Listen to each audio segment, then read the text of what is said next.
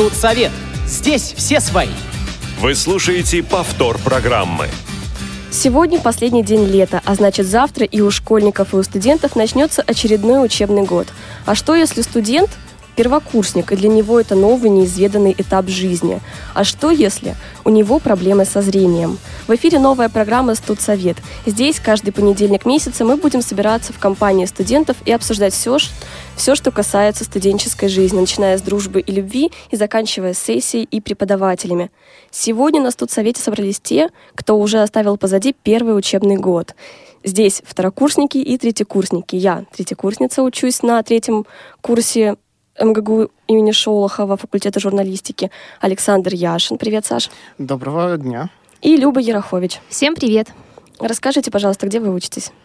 Ну, с кого, наверное, с меня? Да, давай. А я тоже третий курсник. Я буквально завтрашнего дня буду на третьем курсе учиться. Я учусь в Государственном институте русского языка имени Александра Сергеевича Пушкина на филологическом факультете. Люба, ты? Я являюсь второкурсницей Российского государственного гуманитарного университета. На психологическом факультете обучаюсь на клинического психолога. Угу. Сегодня мы поговорим о том, как сделать первые шаги студенческой жизни. Как сказать, памятка первокурснику. Наш разговор не ограничивается стенами студии, и поэтому мы ждем вас, слушателей. Вы можете нам позвонить, написать в скайпе, по телефону на номер 8 800 700 ровно 1645, skype-radio.voz и телефон для сообщений 8 903 707 26 71. Также еще одна такая новость, скажем так, нашего небольшого студенческого сообщества. У нас в ВКонтакте появилась новая группа. Называется она «Студсовет на Радио ВОЗ». Вы можете в нее вступать. Там мы будем обсуждать все, что касается студенческой жизни, делиться новостями, радостями, какими-то, может быть, промахами, и будем стараться решать проблемы друг друга. Вы уже вступили? Нет, еще как-то не поспели. Вечерком вступим обязательно. Будем вас ждать. Скажите, пожалуйста, Саша и Люба, э, вы помните свои первые дни в универе? Первые дни в универе были очень такими неоднозначными для меня, но, честно говоря, я вспоминаю о них с теплотой, потому что ко мне очень хорошо отнеслись, и я узнал за эти первые дни гигантское количество новых, очень интересных людей, Поэтому первые дни я вспоминаю с теплотой. Хотя вот это чувство, что «А, я пришел туда, что же мне делать-то, господи, оно остается, конечно, ну, оставалось на тот момент.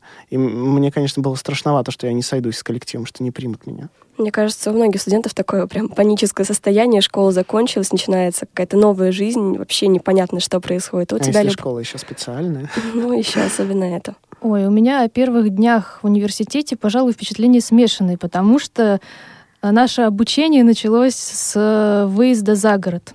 Мы провели первые дни в пансионате.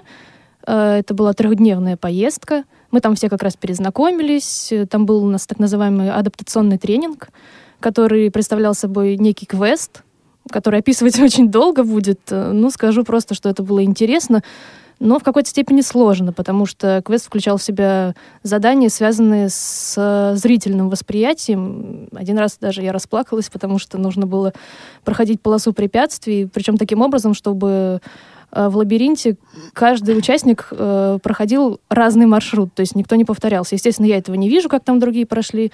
Я стояла, мне отказаться как-то было неудобно, а проходить еще более неудобно. Я начала плакать. Пришли, ну, уже организаторы сказали, ничего, не плачь, давай становись на другую сторону лабиринта, как будто бы ты уже все прошла. Ну, не, предпо- не приспособлено, да, было, насколько я понимаю? Ну, конечно, это же вуз никак не ориентированный угу. на незрячих людей. А это вот, да, вот для сплочения коллектива. Вы хорошо познакомились, да, наверное, там? Ездили не все. У нас 35 человек в группе, ездил 21 человек. Но из тех, кто ездил, мы познакомились замечательно, общались вместе в столовую и гуляли. В общем, здорово было. У меня, тоже самое было в универе, но только, наверное, не, не с другой направленностью. Я в факультет журналистики все-таки. И мы поехали в Лазинки, это деревня в Калужской области. Там были такие одноэтажные домики без, э, скажем так, удобств, без отопления, туалет на улице, столовая, тоже ну, таким другим домикам, то есть ну, так, по территории разбросаны домики. Сами мыли посуду в холодной воде. Ну, было весело, конечно, и там все познакомились. тебя, Саш, такого не было? Нет, у меня такого не было. А У меня, правда, был зимний лагерь, вот, э, то есть тоже своего рода такое очень показательное мероприятие было. Мы поехали в Подмосковье в зимний лагерь, это называется «Компонент». А Туда поехали не только ребята из нашего вуза, но и из других институтов. Но из нашего вуза поехал весь актив. И, э, в общем-то, я тогда с очень многими ребятами познакомился, э, на многих взглянул по-новому. И, откровенно говоря, это тоже такой был, ну, своеобразный урок. И после вот как раз поездки в этот лагерь меня очень заинтересовал студком, вот эта вся студенческая жизнь, и мы, в общем, начали, ну, как бы я начал в этом принимать участие больше в студенческой жизни именно. То есть ты сейчас активист. В общем, да, я занимаюсь в студкоме своего института связями с общественностью. Если что-то происходит не так, я куда-то пишу письмо, говорю, так, у нас все плохо, надо сделать лучше. Ну и, в общем, мы много чего, ну и благодаря мне, и не только благодаря мне, э, сделали начиная там от каких-то бытовых вещей и заканчивая там ценами на общежитие, еще что-то такое. То есть я считаю, что я не могу сказать, что я хорошо работу свою очень выполняю, но я считаю, что достаточно достойно. Полезными делами занимаешься. Давайте начнем, наверное, с простых вопросов. С одной стороны, простых, но они очень важные. А, Например, с таких, как внутреннее устройство универа. Вот ты, Саша, в пятницу к нам звонил на кухню и говорил о том, что вам, как первокурсникам, вот там два года назад, не показывали универа. Это так? Да, нам не показывали. Причем, в общем-то, у нас вообще все по-другому прошло. У нас было собрание, нам сказали, «М, добро пожаловать, вот приходите 1 сентября, дадут вам студенческие, и все будет у вас хорошо. Все, начнете учиться. А сегодня я столкнулся с тем, что вот нынешним первокурсникам мы провели экскурсию по институту. С ними прошло такое просто гигантское собрание, наверное, часа на два, где им рассказали просто все, что могли рассказать. Мне кажется, им просто уже можно выпускаться, уже будут бакалаврами. А, Вот. э, То есть показали все, что можно показать. Это здорово, мне кажется. Но а, именно если с нашей специфики смотреть, с, позиции незрячего да, человека, мне кажется, что, в общем, это мало пользительно, потому что в любом случае, вот я когда поступал, например, у меня отец взял отпуск, и он э, ходил и показывал мне все в институте, как что устроено, где что находится. И, в общем-то, сейчас, если мне нужно, э, я могу дойти куда-то. Но как-то у меня так сложились отношения с коллективом, что мне гигантское просто количество людей постоянно помогает во всем просто. Хотя я, в общем, все это могу делать сам. Мне не нужна эта помощь. Но люди просто помогают, потому что им хочется мне помочь, а ну, я пользуюсь этой помощью. Я не считаю, что это что-то такое неправильное, скажем так. Очень важно, конечно, быть в хороших отношениях с коллективом. А у тебя, Люба, как это было? Ты сама узнавала устройство университета или показывали? Никакой экскурсии у нас не было. Единственное, что когда мы пришли, э, нас встретили в холле внизу и повели в наш институт психологии. И на все, наверное, не знаю, сколько это продолжалось, наверное, первый месяц на пары мы все ходили вместе, то есть всей группой. У нас тоже это в своеобразный квест превращалось. Ребята брали карту в- на сайте или в приложении РГГУ, и мы искали эти аудитории. А, Были сложности первые пару дней, вот до нашего отъезда как раз э, в пансионат. Так получалось, что мы после собрания шли в учебную часть, какие-то документы там подавали на транспортные карты, то все. И как-то так оба раза получалось, что все уходили, а я оставалась последняя. Как ты справлялась?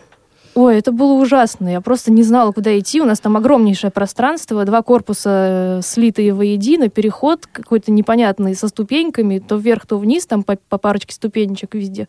Ну, спрашивала у людей, преподаватели помогали, студенты. Приходилось, ну, это как, не знаю, какой-то огромный маршрут. Приходилось троих, наверное, человек спросить, прежде чем дойти до выхода. То есть один покажет, поверните туда, пройдите столько-то, потом у другого спрошу. Очень это было сложно, но зато быстро запомнилось. То есть самому вообще невозможно, ну, вот так вот, скажем так, узнать весь университет. Возможно, сейчас я уже знаю его неплохо. И то иногда приходится картой пользоваться, потому что у нас э, семь корпусов. Но Ого. мы из них обучаемся в четырех. Во втором, пятом, шестом, седьмом. Вот шестой, седьмой, он как раз, они э, слиты между собой, то есть там переход между ними. Вот это самое сложное. И случается так, что, допустим, в аудиторию э, ну, какую-то 300 какую-то, нужно пройти сначала через второй этаж, там по другой лестнике подняться, и только тогда ты попадаешь в эту аудиторию. Это сложно, сложно. Как хорошо в маленьком институте Да, учиться. да. Ну, кому как. Может быть, и хорошо, что большой университет. Может быть, да, есть в этом, наверное, какая-то тоже изюминка. Но, с Я- другой стороны, у них был такой интересный квест «Найди аудиторию», это тоже хорошо. Да, да, да. Ну, мы, может быть, так тоже объединялись в какой-то степени, потому что смеялись, не туда пошли, не туда свернули, заблудились вообще. Опоздали на полчаса на лекцию. Нет, на полчаса не было. Ну, я просто учусь в маленьком корпусе, и нас вообще не особо интересно. То есть там три лестницы и все. Три этажа. Вот скажите, вы ходите в столовую? Я в столовую практически не хожу, потому что я живу в общежитии. Я когда первый раз туда приехал, мне уже тогда сказали, что вы не видите, ездить вам далеко, мы это знаем, мы сделаем вам ну, некоторую поблажку, как москвич, вы сможете жить в общежитии. Ты не жалеешь об этом? Нет, я не жалею. Это огромная школа социализации, это гигантское просто количество разных знакомств. У нас э, в институте учатся люди из 80 стран мира. Ух Сами понимаете, что это очень интересно. Конечно. Узнавать кого-то, общаться с кем-то, это м, удовольствие просто огромное. И я не жалею вообще. А мне еще достался такой сосед, что вообще совсем жалеть не приходится. Мы очень с ним близко сошлись, и огромное ему спасибо, в общем-то, за то, что просто он для меня делает. В столовую я не хожу, потому что, в общем-то, часто я или что-то делаю в общежитии, или просто, в принципе, не нуждаюсь в пище вот в этот промежуток времени. То есть, ну, как-то меня еще школьные годы приучили к тому, что ешь с утра, ешь вечером. Я в интернате дело в том, что практически не жил, и ездил часто домой, мне близко было. И вот поэтому так было, ну, как-то привычней. В школе я тоже не особенно любил эти все обеды. Вот. Но столовая у нас очень хорошая. Ну, это же очень вредно для желудка не кушать в обед. А, ну, так, а кто ж совсем говорит, что не кушать? Я пойду в общежитие что-нибудь ароматное, съем вкусное дома. Хорошо, Благо близко в одном корпусе. Люба, у тебя. Я в столовой была три раза за весь год. Первый Много. раз э, я ходила туда с куратором. Куратор меня водил. Там мне оказывал всяческую помощь, рассказывала она, что там есть, что можно себе взять.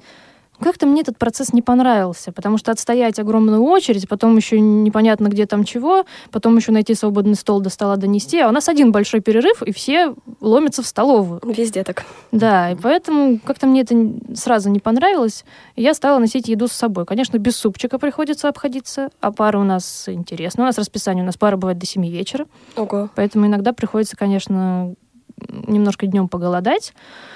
Но все равно, так, мне кажется, лучше. Еще пару раз я ходила с одногруппниками, ну, как-то на этом все закончилось. Какой вы можете дать совет первокурсникам, которые захотят ходить в столовую, чтобы их не сбили с ног, как ты говоришь, в огромной столовой, в которой куча людей, и как разобраться в ассортименте блюд? Саш. Надо, наверное, ходить просто с кем-то. Мне кажется, здесь одному, именно в столовой, делать одному нечего, потому что, э, в общем-то, там никто не будет обращать на то, э, слепой вы, зрячий, какой другой, э, потому что люди спешат, им нужно скорее поесть, и, в общем-то, у нас, например, перерыв всего 40 минут. То есть сами понимаете, что за 40 минут надо, а, отстоять очередь, б, получить все, что ты хочешь, отдать денежку, и в, наконец, найти свободный столик, потому что желающих-то очень много, и если у кого немножко раньше пара заканчивается, то народ скорее бежит. Поэтому хорошо бы с кем-то задружиться, кто ходит, допустим, в столовую, или просто со своими одногруппниками, и пойти просто с ними. Это, наверное, будет лучше, потому что они и объяснят, что сегодня можно приобрести, и помогут найти тот же столик. Я считаю, что это, в общем, единственный выход из ситуации. А в первые дни? Когда вообще еще никого не знаешь. Ну, в первые дни, ну, язык же он до Киева доведет, в общем-то. Можно просто объяснить, сказать, ты знаешь, я не знаю здесь еще ничего. Не мог бы, не могла бы ты мне помочь вот э, хотя бы дойти до этой несчастной столовой. Хотя, Это- бы, хотя бы туда прийти. Можно куратора просить. да, куратора можно было. просить. А что за Тоже. куратор? У нас такого не было. Не было? Нет. Ну, человек, который есть. является, ну, как в школе классный руководитель, здесь это куратор, который отвечает за группу, помогает всячески. У нас вообще сложная система была. Кураторы, тьюторы, там много кто за нас отвечал, помогал нам. А, значит, тоже у нас есть. У нас звоночек есть от Константина. Давайте послушаем. Константин, здравствуйте. Добрый вечер, э, Люба, Александр, Татьяна. Э, У меня два вопроса. Вопрос первый. Скажите, пожалуйста, вот э, когда вы поступили в университет, была ли у вас вот эта грань между вот, действительно реальной взаимопомощью и вот излишней жалостью, потому что, э, к сожалению, такие ситуации бывают, но лично я сталкивался. Или когда лишний раз подчеркивали, что вот, вот вы не видите.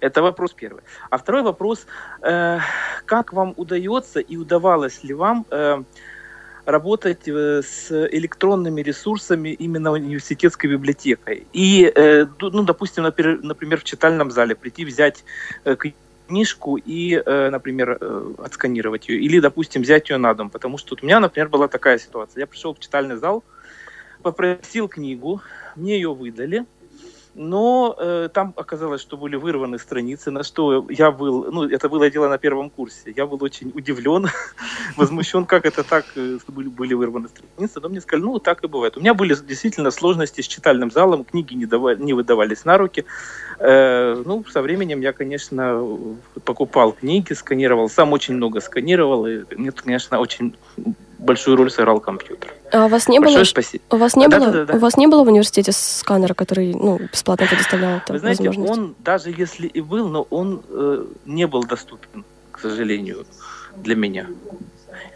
А помощь Проще было прийти у... домой и отсканировать это дома. А если попросить библиотекаря помочь сканировать? Вы знаете, вот у меня как-то не сложилось библиотека, э, они мне книги не давали, потому что многие книги были было запрещено выносить за пределы библиотеки, потому что они были, ну, скажем так, доступны в пределах э, читального зала. Угу. И эта проблема, я думаю, что не только э, касалась меня, думаю, что это, с этой проблемой сталкивались многие незрячие именно с библиотечным обслуживанием. Спасибо, Константин. Ответьте на вопросы. Ну, очевидно, да. Я тогда, наверное, даже и начну. Э, знаете, Константин, у меня история была следующая. Э, я никогда себя, во-первых, не позиционировал как человек, ну, такой глубоко незрячий, которому надо помогать. Я просто видел, что люди сами как-то ко мне тянутся, они сами хотят помочь. Э, трудно сказать, ну, к человеку в душу не заглянешь, из чего человек, из каких побуждений делает, из жалости или нет. Я все-таки полагаю, что большинство людей просто понимало, что вот здесь, в этом конкретном месте, мне нужно помочь. Э, был человек один, который себя показал так, что вот, ну, буквально спросил меня, ты не видишь, как же ты вообще сюда пришел, как ты на свете живешь. Ну, я ему один раз это все разъяснил, и как-то у нас дальнейших э, дискуссий не случилось. А по поводу вашего второго вопроса, что касается библиотеки, на самом деле у нас можно, в общем-то, договориться, э, взять книжку на дом из научной библиотеки, Учебники, в принципе, их, конечно же, на руки выдают. Электронными сервисами библиотеки я пользуюсь. Это достаточно удобно.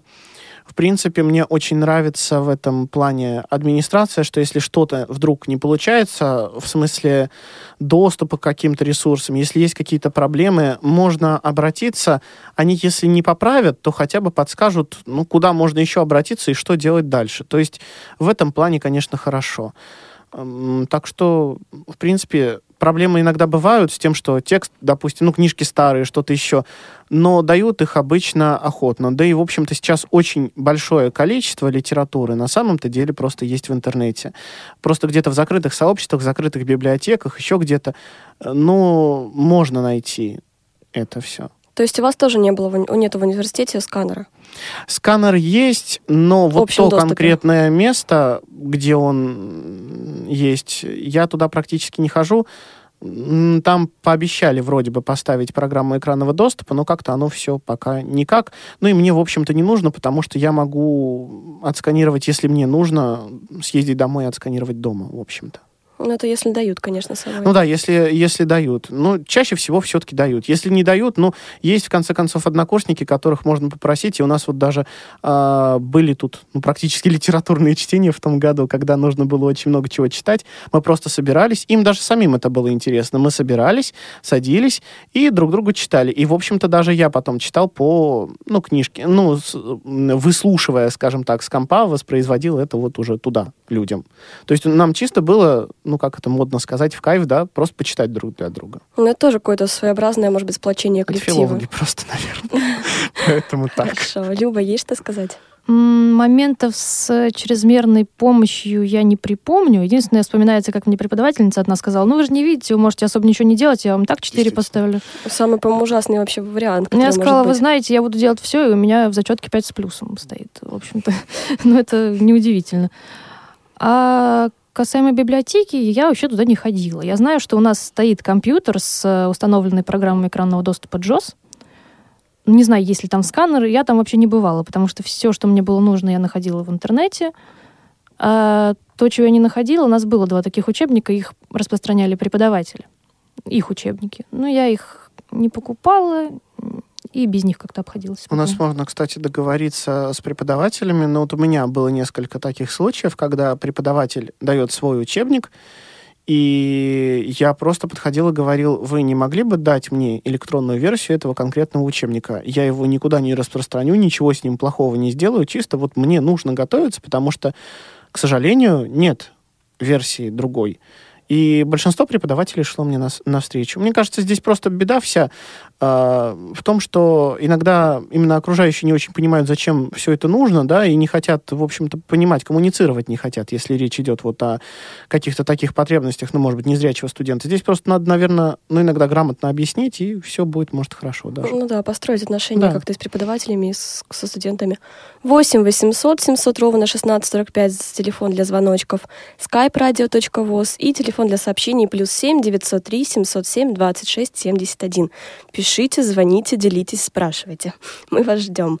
Еще к вам вопрос. Как долго вы знакомились с своими однокурсниками? Входили в контакт, либо вы подождали, пока к вам подойдут, либо вы сами, может быть, какие-то первые шаги делали? Как вот поступать нынешним первокурсникам? Какой-то совет? скажем так, инструкция по применению. Люба, есть? Ну, у нас все начиналось с социальной сети ВКонтакте, на самом деле. Мы начали знакомиться еще где-то в 15 числах августа. Поэтому я уже примерно знала, кто есть кто. Конечно, запоминать потом было чуть сложнее. Ну как, имена уже знаешь, так как-то ориентируешься немножко на внешность, на голоса в основном. Эм, ну, в общем-то, я быстро довольно-таки запомнила. Было пара человек, которых я путала. Э, есть даже до сих пор иногда путаю пару девочек. Но, в принципе, хорошо я их запомнила всех. Ты как-то объясняла, как вообще как бы к тебе подходить, как, э, может быть, им помочь э, для того, чтобы с тобой проще было общаться и знакомиться и запоминать друг друга? Я не объясняла, и, наверное, в этом моя ошибка. Мне кажется, если бы я сразу объяснила бы, что вот я с вами не здороваюсь иногда, потому что я вас просто не вижу или не узнаю. Может быть, чуть лучше бы сложились отношения. Я не могу сказать, что они у нас плохо складываются, но, может быть, было бы еще лучше, то есть больше бы ко мне подходили ребята сами. Ну, как-то вот я с этим моментом проглядела, честно говоря. Как лучше объяснить своим однокурсникам, как тебе подходить? Ну, я бы сказала, что вот, ребят, так и так вот, э, я вас не всегда, ну, то, что я только что сказала, я вас не всегда вижу, не всегда вас узнаю. Если вы хотите со мной э, поговорить, вы подходите сами, давайте понять, что вот я там Настя, допустим. А если я с вами не здороваюсь, вы не обижайтесь, потому что я это делаю не из какого-то высокомерия, не со зла абсолютно. Угу, Саш. Я, в общем-то, согласен с предыдущим со всем, что Люба сказала. У нас тоже было знакомство первичное ВКонтакте. Э, очень со многими ребятами я познакомился. Потом получилось так, э, что вот я, как уже рассказывал, у меня отец взял отпуск, и он меня очень э, во многом, ну, что называется, именно в институте реабилитировал, когда я поступил, да, он мне показывал все. Но я по своему опыту скажу, что лучше, если с вами никто не ходит по институту. Ну, в том смысле, что никто из родственников э, или вообще из каких-то сопровождающих. Старайтесь ходить или сами, или с ребятами, или как-то. Да, по первости это очень сложно, но я могу честно вот сказать, когда я некоторое время, буквально там, может быть, неделю вот эту ходил с отцом, просто народ ну, практически не подходил. С кем-то стыкуешься, он тебе привет, ты ему привет, вроде два слова перебросились, но разошлись. А, не подходил, потому что, наверное, у людей есть какой-то стереотип, вот он мало того, что слепой, так еще и с отцом, что-то здесь не так. И, в общем, я думаю, что поэтому. А потом, когда уже я, собственно, стал самостоятельно находиться там, э, то народ стал ко мне подходить чаще, и мы стали общаться. У нас уже начались тогда семинарские занятия, и поэтому со своей группой я вообще очень быстро познакомился. И вокруг меня просто такая всегда туча народу велась, что так, мы отведем тебя туда, мы отведем тебя сюда. Нет, нет, нет, сам никуда не ходи, мы тебя всюду отведем. И вот меня как-то, ну, честно, меня это очень поразило. Я не думал, что есть такие люди, и я не просил самое главное. Вот в чем дело. То есть я не говорил, что вы меня отведите, потому что я не дойду или что-то. Никогда такого не было. Бывает, что я о чем-то человека попрошу, там скажу, ты знаешь, я вот, ну, не помню, я где там, какая-нибудь аудитория, вот, пойдем вместе. Или что-то. Но зачастую просто народ видит, что я иду, хватает меня, знает, что мы идем как бы вместе одной дорогой. Он говорит, пойдем вместе, чем, что ты один пойдешь? Мгм. Есть такое предположение, что однокурсники сами вообще боятся подойти, может быть, первыми. Вы такого не встречали? Некоторые побаиваются, мне кажется. Они не Некоторые до знают, как подойти. Они думают, что мы отличаемся, как-то по-другому общаемся, может быть. Как, как вот с нами обращаться? Они просто думают, что мы какие-то особенные. Какие мероприятия можно проводить в универе, чтобы вот, ну, предложить, может быть, первокурсникам, либо вы, может быть, предлагали что-то у себя, чтобы они понимали, что вы такие же? Тут не нужны мероприятия, мне кажется. Тут надо самому просто показывать, что ты такой же, как они.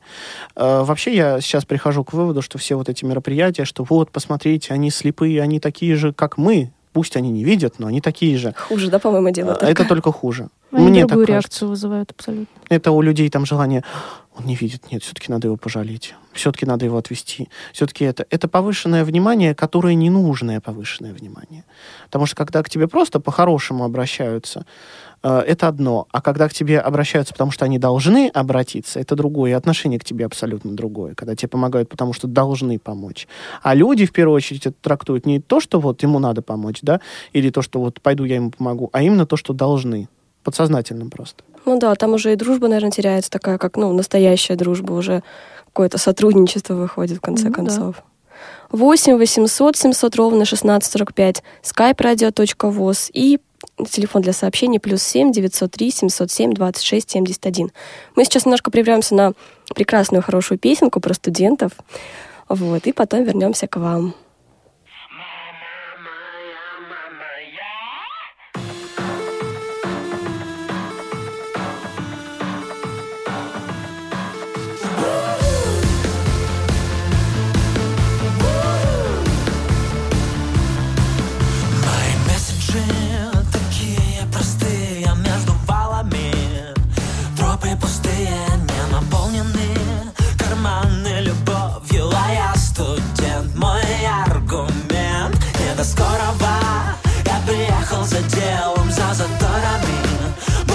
Ярким примером, зачарованный Миром мягким и белым, а я студент Ты мой фермент. Мама моя, мама, я Не вернусь домой и не жди меня.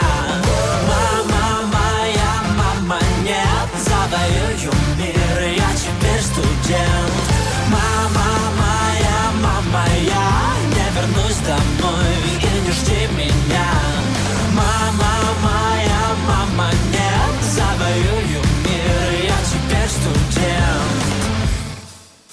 голове туман, я приехал за целью Я ищу обман, что зовется любовью? Рядом талисман, он притянет тебя Он заманит тебя.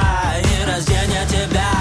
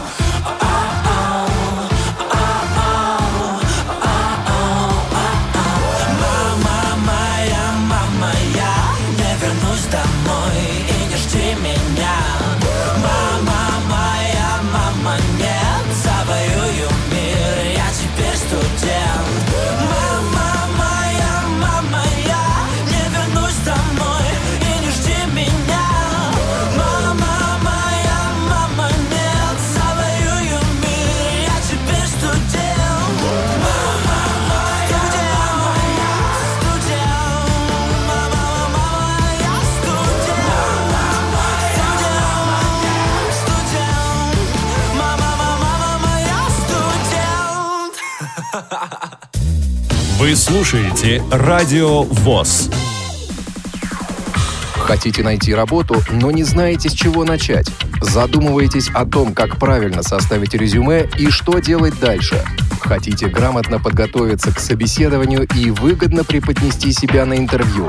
Константин Балянин, популярный бизнес-тренер, практикующий психолог и руководитель известного тренингового центра, открывает секреты успешного трудоустройства в своей авторской программе в эфире «Радио ВОЗ». Мы надеемся, что эти профессиональные рекомендации помогут вам избежать многих ошибок и найти работу своей мечты.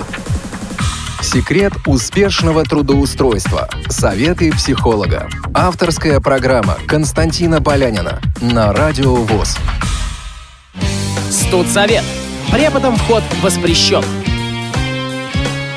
Вы слушаете повтор программы. В университете способ обучения отли- отличается от школы, и сегодня мы говорим о первых месяцах студенческой жизни. Здесь я, Татьяна Круг, Александр Яшин и Люба Ярохович. Наши контакты 8 800 700 ровно 1645. Звоните, не стесняйтесь, спрашивайте, делитесь своими какими-то знаниями, может быть, опытом ваших первых э, студенческих месяцев. skype radio.voz и телефон для сообщений плюс 7 903 707 26 71. Мы немножко не договорили о том, какие у вас мероприятия проводились в университете. Особенно вот про актив, в котором ты, Саша, насколько я понимаю, состоишь. Да, я действительно в нем состою. Мероприятия у нас проводились очень разные, начиная от э, всяческих концертов. Но у нас проводится стабильно в сентябре концерт, который называется «Здравствуй, институт». Приходят э, ребята, м, первокурсники, э, которые показывают свое творчество. Кто-то поет, кто-то танцует, кто-то стихи рассказывает. У нас есть День студента, естественно, но это самые такие 25 глобальные. января? Да. Вот. У нас есть гигантское мероприятие, которое называется Кирилло-Мефодиевские чтения. Это научная конференция, где Студком тоже принимает огромное участие. У нас там постоянно концерты и прочее, прочее. У нас есть Олимпиад. Очень много для иностранцев. У нас э, очень много иностранцев э, приезжает и много учится. И для них, вот для тех, кто изучает русский язык за рубежом, для них проводится много очень Олимпиад. Тоже там мы всегда организуем какой-нибудь интересный концерт. И вообще в течение года всякие праздники, и День Победы и прочее. Потом мы куда-нибудь ходим, э, экскурсии, еще что-нибудь. Есть э, в студенческом комитете у нас люди, которые отвечают за культуру. Э, Я, допустим, руковожу фольклорно-этнографическим ансамблем. Есть у нас барышня, которая занимается хором. Барышня, так как-то. совместно с м, одним нашим преподавателем. Есть у нас несколько театральных кружков, танцевальные кружки. И, в общем-то, есть спортивная жизнь активная в институте. Так что я могу сказать, что студент, если он хочет, в общем, очень может активно себя презентовать и активно жить. Не мешает это учебе? На первом курсе, наверное, мешает, потому что первый курс очень суровый у нас, и многие люди не выдерживают, они не могут заниматься и тем, и другим. У нас, например, ну, в том же фольклорном ансамбле, которым я вот занимаюсь, у нас девчонка одна ушла просто потому, что она не смогла. Просто человек не смог. Ему очень психологически трудно оказалось этим всем заниматься. И поэтому вот так, да, может быть тяжело. Но я думаю, что... Я не знаю, как в других институтах, но мне кажется, самое сложное, в принципе, это пережить первый курс, потому что там всегда много очень сложных каких-то предметов, надо притираться к коллективу, все. А дальше первая сессия прошла, вторая прошла, можно вздохнуть свободно, ну и жить дальше, наверное, как-то. Ну, Я думаю о сессиях и вообще активной жизни в университете, как ее совмещать с учебой, может быть, даже работу совмещать с учебой. Мы еще поговорим в следующих наших эфирах, в следующих наших выпусках. Вы можете нам прислать свои письма на почту радиособака.радиовоз.ру и предлагать, возможно, темы для обсуждения, либо, если вы хотите быть э, у нас здесь, в студии, общаться, рассказывать, пишите. Люба, у тебя какие были мероприятия еще, кроме э, вот то, что вы ездили? Ой, вот у меня как-то с этим, честно говоря, туговато. Единственное, чем я занималась, э, я была корреспондентом студенческой газеты. М, Ну, мы сделали за год всего два выпуска, точнее, по-моему, сделали три, но я в третьем не участвовала. Два выпуска сделали, потому что плохо это дело финансируется. Вот. А из мероприятий, ну, какие-то концерты проводятся, я на них не хожу, потому что танцы и какие-то презентации мне не очень интересны, а поют они ужасно, если честно. Нет у вас никаких вокальных студий, может быть? Есть вокальная студия, есть хор, который занимается три дня в неделю э, с полвосьмого вечера до полдесятого, но это мне поздновато все-таки, не очень удобно. Есть э, вокальные классы, ну, как-то я послушала их выпускников этих вокальных классов или учеников, не знаю. Ну, в общем, я туда не хочу. Ну, ясно. Но есть вообще, в принципе, тоже как такой способ познакомиться и начать общаться. Давайте все-таки перейдем к процессу обучения. То, что вот, например, в школе не было у нас лекций и семинаров. Да, у нас были обычные уроки, это были домашние задания, которые мы выполняли, на следующий день приходили в школу и рассказывали их. В университете немножко по-другому. Нам преподаватели на лекциях рас- рассказывают о материал, ну, скажем так, дают, да, мы как-то конспектируем, записываем и на семинарах уже отвечаем. У вас же тоже так, да? Да, конечно. Скажите, как вы записываете лекции? На диктофон ли, либо каким-то другим способом, компьютер? Чем вы пользуетесь? Я в диктофоне разочаровался глобально. Почему? Я считаю, что дело абсолютно ненужное и убыточное по времени именно. Э, Записать лекцию дело несложное. Но ведь лекцию в любом случае потом надо конспектировать, потому что преподаватель конспекты требует. Соответственно, эту лекцию надо выслушать, это еще полтора часа времени, а в день таких лекций, допустим, четыре. Эти лекции законспектировать, домашнее задание-то делать когда? И поэтому я подумал, что я первые, наверное, полтора месяца писал на диктофон, потом писал все меньше, меньше, меньше, и потом я понял, что буду писать только самые какие-то важные, самые итоговые, может быть, лекции, и больше никакие, потому что, ну, просто это не нужно. Я писа- пишу все на компьютере, на ноутбуке. А почему вас заставляют показывать лекции? Как бы можно объяснить, что вот не вижу смысла записывать лекции, если, Ну, например, у меня есть диктофонные А записи? зачем? Я такой же студент, как все-все показывают. Почему для меня должны быть какие-то поблажки? Принципе, правильно. А у тебя, Люба? Ну, скажу, что у нас ни один преподаватель не заставляет показывать лекции, этого не было вообще никогда и ни разу. Я первые дни писала по Брайлю. Первые, наверное, дня два-три, потому что ноутбук мы тогда еще не купили, и диктофона у меня тоже не было. Я писала по Брайлю, но после того, как одна преподавательница... А, а я все сделала за первой партой.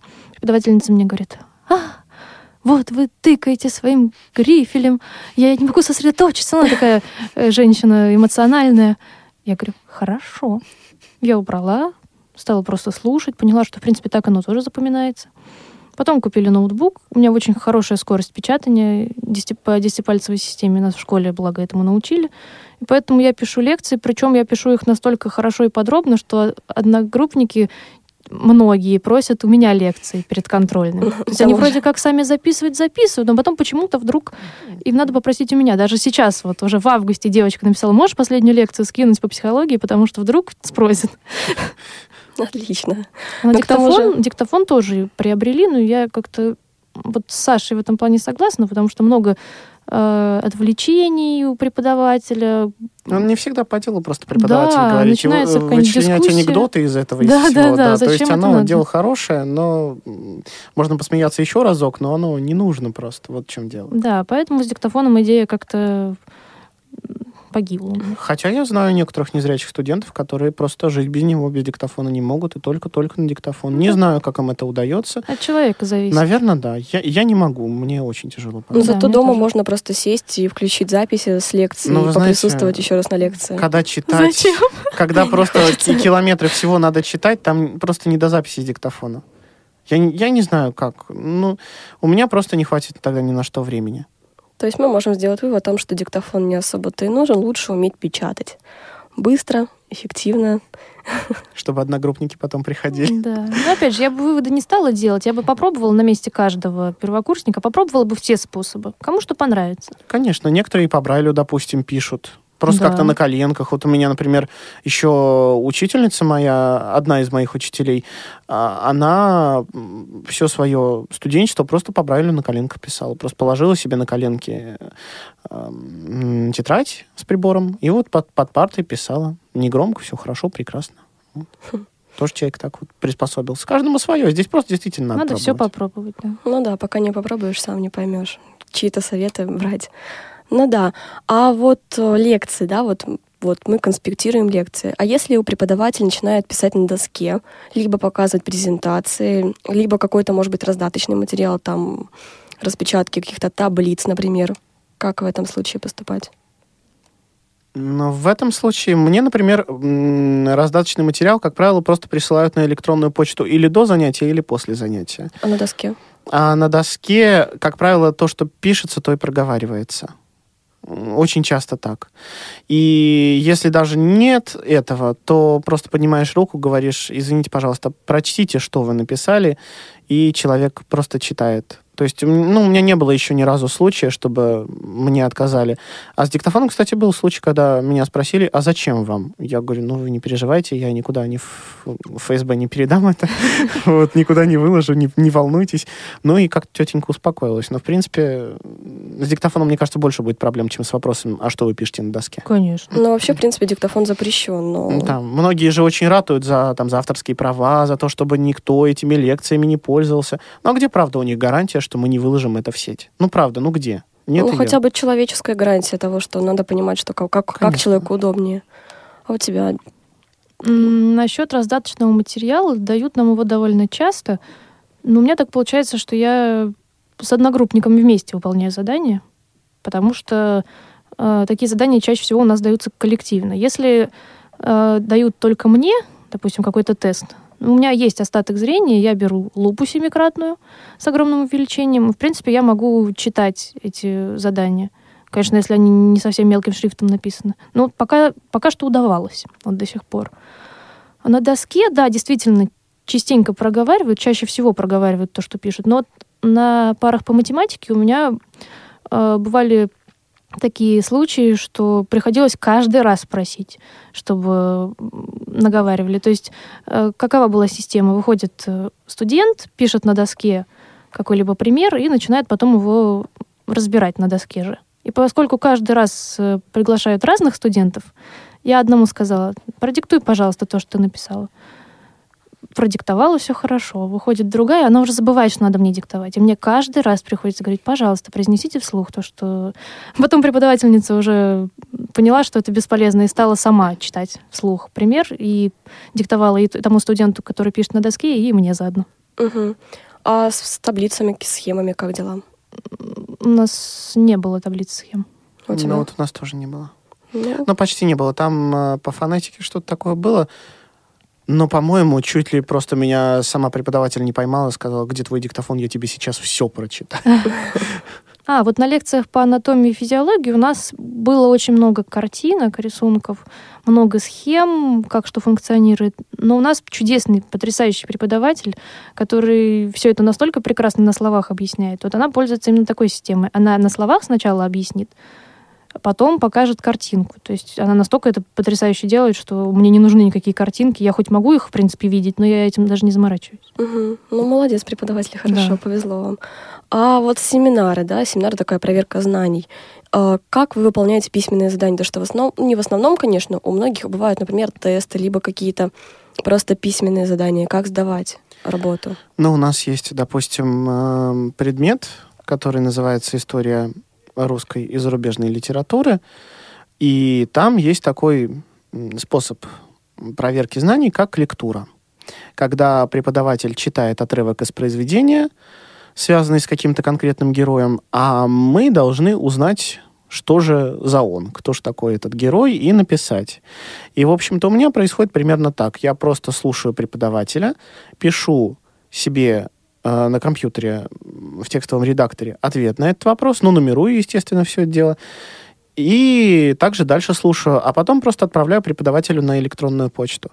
Если это какая-то работа контрольная или тестовая, то мне во время занятия, вот буквально мы зашли в аудиторию, мне преподаватель отправляет по электронной почте вот эту работу, я сажусь и выполняю ее абсолютно так же вместе со студентами. Студенты пишут тест э, по зрячему, я пишу тест на компьютере, заполняю просто все, что надо. А не ругаются, например, то, что можно зайти в интернет с компьютера? Ну, во-первых, за мной никогда такого не замечалось, а во-вторых, честно, ну, вы знаете, все-таки я получаю образование.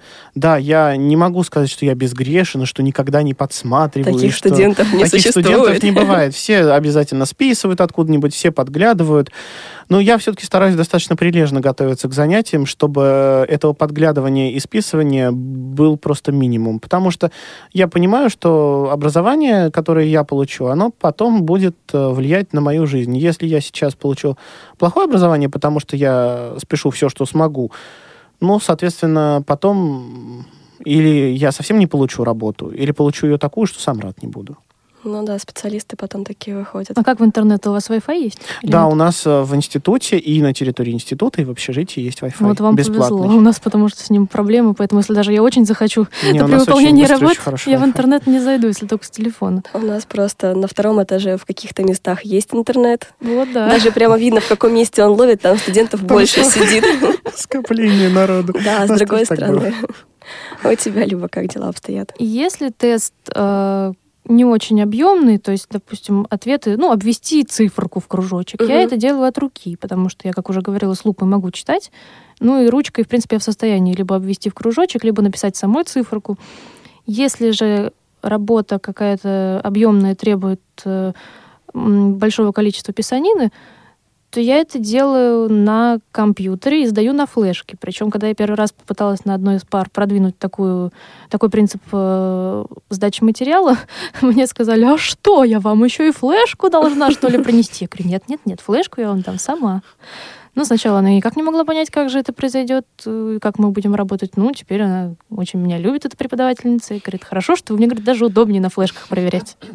А если, например, вот э, она что-то диктует, да, вам, и вы должны моментально отвечать на вопрос, она все равно заранее дает, получается, эти вот вопросы или как? происходит? Нет, если... Ну, однажды был такой тест у нас, когда нам диктовали, но там диктовали настолько медленно, и тоже нужно было только циферку или буковку, не помню, буковку, по-моему, правильного ответа вписать, я тоже делала от руки. Мгм. А часто вообще возникают проблемы с преподавательским составом? Может быть, какие-то непонимания там специфики работы? Ну вот про все случаи я уже сказала. Про преподавательницу, которая сказала, можете ничего не делать. Про вот эту, которая с флешкой. А так в основном... Ну, еще однажды я сказала, что на, на философии, по-моему, а можно я буду вам работу сдавать на компьютере? Она не поняла меня. Она не поняла, что я с ноутбуком. Она говорит, так что ж, вы дома будете ее делать контрольную? Я говорю, нет, я с ноутбуком. Она говорит, да, да, конечно, вот флешку... Она тоже с ноутбуком ходит на пары. Я сразу с флешки со своего компьютера на ее компьютер, и она отличненько все проверила. Все хорошо. А у тебя, Саш? У меня был единственный такой конфликт с э, англичанкой, с преподавателем английского языка. У меня английский идет как второй язык. Ну и, в общем, она посчитала, что английский язык это, тем более, если он второй, это предмет факультативный. Когда она меня увидела, она вообще не знала, что со мной делать. Ну и, в общем, мы так немножко повздорили. В общем, я ей просто сказал, что, вы знаете, я не вижу, вы мне просто предложите какие-то учебники, да, какие я могу использовать и так далее. На что она мне очень быстро продиктовала какие-то названия. Я поискал, поискал в сети, ничего не нашел, к ней обратился. Ну, в общем, мы не нашли с ней понимания, вот. э, И с этого года у меня по второму языку, вероятнее всего, просто будет другой преподаватель, потому что я понял, что с ней я ни о чем не договорюсь, и просто пошел выше решать этот вопрос. Ну, есть вообще смысл, да, обращаться в деканат? А, да, конечно. Я считаю, что да. Э, Зачастую все-таки в деканате, ну, в моем случае, по крайней мере, у нас работают люди разумные. Э, Ты приходишь, говоришь так и так, вот такая-то у меня проблема, или мне нужна там такая-то справка, или мне что-то вот нужно, пожалуйста, помогите. Они, как правило, помогут, объяснят, расскажут. Если какая-то проблема с преподавателем, правда, мне кажется, что все-таки лучше идти не в деканат, а на кафедру просто, где преподаватель раб- работает. Искать зав кафедры и с ним разговаривать. Мне кажется, это просто будет проще. Именно и зав кафедры будет знать, что есть такая трудность. И, в общем-то, ну, не, на- не надо будет поднимать такой большой общественный резонанс, что, ах, вот его такого расписного не поняли, незрячего, что вот как же так, на весь институт через деканат. О, у меня был такой случай, сейчас как раз вспомнила насчет деканата и науша институт. У меня должна была быть практика в массовой школе. Прям с первого курса, первого семестра, сразу с места в карьер. Должны были идти в младшие классы, там проводить тестирования определенные. Мне преподаватель сказала, а вы наденьте черные очки. Потому что вот могут неадекватно отреагировать э, учителя и дети на то, что вот вы такая вот дефект. Обалдеть. Мгм. Потом мне уже объяснили, что случай подобного рода был, потому что девочка тоже незрячая, как раз в тот год, когда я поступила, она как раз э, уже выпустилась. Она пришла тоже проходить практику, а потом какая-то там мамашка начала жаловаться, что почему с моим ребенком какой-то непонятный психолог слепой проводил тестирование. В общем, был скандал. Я об этом не знала. Мне просто сказали, наденьте черные очки. Я говорю, чего? Я говорю, вообще-то у меня есть остаток, я им пользуюсь. Какие вообще очки надевать? Вот, ну, я как-то расстроилась. Мне сказали, что вот вы будете работать только в паре, одна вы не будете практику проходить. Я говорю, с какой стати? Я такой же студент, как и все остальные. И я как-то случайно рассказала об этом тьютору. Тьютор — это второкурсник, который помогает нам сориентироваться. Куратор. До куратора. Нет, куратор — это уже Это преподаватель. преподаватель. Мгм. А тьютор — это второкурсник. Потому что по всякой мелочи, чтобы куратора не дергать, Мгм. сначала к тьютору. Я у нее спрашивала, какой преподаватель из двух будет ставить нам зачет. Та, которая мне сказала с- в черных очках приходить, или другая. Я ничего не хотела против них воротить. Вот. Ну, тьютор спросила, а в чем дело. Я ей, ничего не подозревая, рассказала. Тьютор сразу к куратору. Куратор позвонила в деканат. Ой, мне потом устроили эти преподавательницы. Ну, почему вы не могли решить э, э, вот так вот локально проблему? Зачем нужно было в деканат? Я говорю, да я не звонила, я не хотела ничего плохого вам сделать. Ну, они, в общем, Но, с другой стороны, полюбовно бывает и не решишь. Вот в чем дело. А главное, что практику-то я в итоге проходила сама, потому что я вроде как согласилась на то, что первый раз я буду в паре работать, чтобы Мгм. понять, как да что, а потом буду работать одна. Но моя девочка, которая в паре со мной была, она что-то куда-то исчезла, а мне уже ребенка привели. На меня потом, конечно, накричали, почему там вы, там, любовь, не пошли искать свою партнершу. Я говорю, а что, я ребенка брошу? Я Ну начала да. с ним работать одна, и все идеально у нас хорошо вышло. Все довольны и счастливы. Обалдеть. Конечно, много, насколько я понимаю, да, всяких проблем с преподавателями бывает. Главное просто, может быть, как-то адекватно относиться Ну, к тому, что они не договариваться, да. понимают, да. Вот. Но мне пришлось именно переступить через их желание, с ними поругаться. Но зато теперь я прохожу практику, мне говорят, какие у вас чудесные отчеты, как вы замечательно пишете, все так об- обдумано, продумано. Ну, в общем, пришлось немножко сделать против их воли. Но зато Ну, я добилась просто, своего да. и показала, что я такой же нормальный студент, как и все остальные. Люди не понимают просто некоторые, даже вот, ну, сами преподаватели. Бывает, что нужно объяснить просто, как ты будешь взаимодействовать. Но на каком языке с ними разговаривать, иной раз непонятно, потому что преподаватель просто, ну, иной раз думает одно, говорит другое, подразумевает третье. Да. есть Поступает по поэтому- четвертому. Да. И поэтому трудно договориться. И приходится на радикальные меры. Но мне, слава богу, вот один раз пришлось только. И я, пожалуй, даже не жалею. Потому что, ну, вот та группа, с которой она вот осталась, это преподаватель, ну, они не продвинутся, скорее всего, в знании языка, потому что, ну, и сам преподаватель не очень хороший. А теперь, вероятнее всего, мне дадут хорошего очень преподавателя, потому что меня, ну, проэкзаменовала, можно даже так сказать, тетенька вот с, с этой кафедры, она сказала, слушай, что она вообще к тебе придирается-то? Что она от тебя вообще хочет? И, в общем, я думаю, что теперь у меня будет все хорошо. Так что, наверное, не нужно только кричать, что нам все должны, потому что мы не видим, а то есть такие любители. А нужно просто подходить тихо, не крича, никого ни в коем случае не обижая, не обзывая, решать свои проблемы по мере их э, поступления. Ну и все-таки пытаться договариваться. А, Тогда у меня к вам последний вопрос есть. По таких вот три таких самых главных совета первокурснику. Как познакомиться, как с преподавателями себя вести, прям коротко, буквально в трех словах. Саш? не позиционируйте себя как человека, которому должен каждый просто, кто ему встречается. Это и с преподавателями, и со студентами так. Старайтесь просто улыбаться, общаться, ну, как-то интересоваться, может быть, э, тем, что хотят тоже ваши окружающие. И, наверное, не старайтесь показать всем, что вы какой-то другой. Просто старайтесь общаться на равных. Где надо объяснить, объясняйте. Где не надо, не усердствуйте. И тогда у вас все будет хорошо. Люба?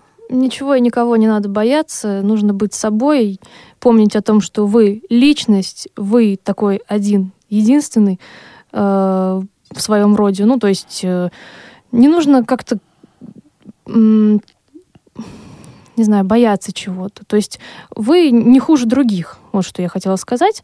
Но и тем не менее, действительно, думать, что поскольку вы один такой единственный, хоть это и так, но думать из-за этого то, что вам все должны, тоже не стоит. То есть нужно стараться быть со всеми, но не быть как все.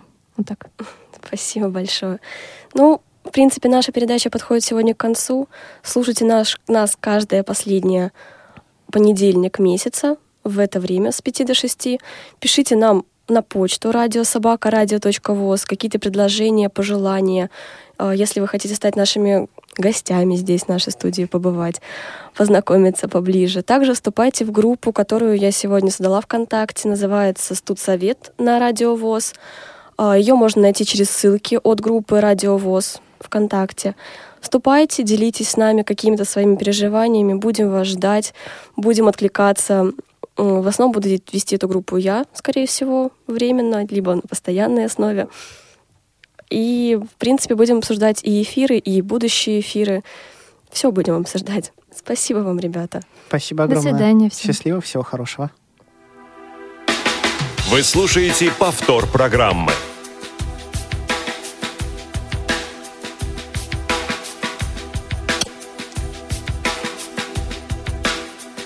Сколько лет прошло, все о том же Гудят провода Того же ждут самолеты? Девочка с глазами из самого синего льда Тает под огнем пулемета. Должен же растаять хоть кто-то Скоро рассвет Выхода нет Ключ поверни и полетели.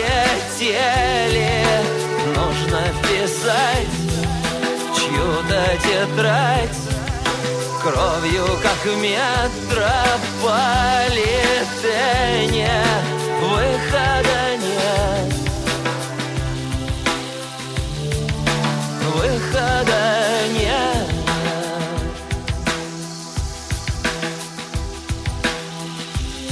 Где-то мы расстались, не помню В каких городах. Словно это было похмелье. Через мои песни идут, идут поезда Исчезая в темном тоннеле. Лишь бы мы проснулись в одной постели. Скоро рассвет Выхода нет Ключ поверни и полетели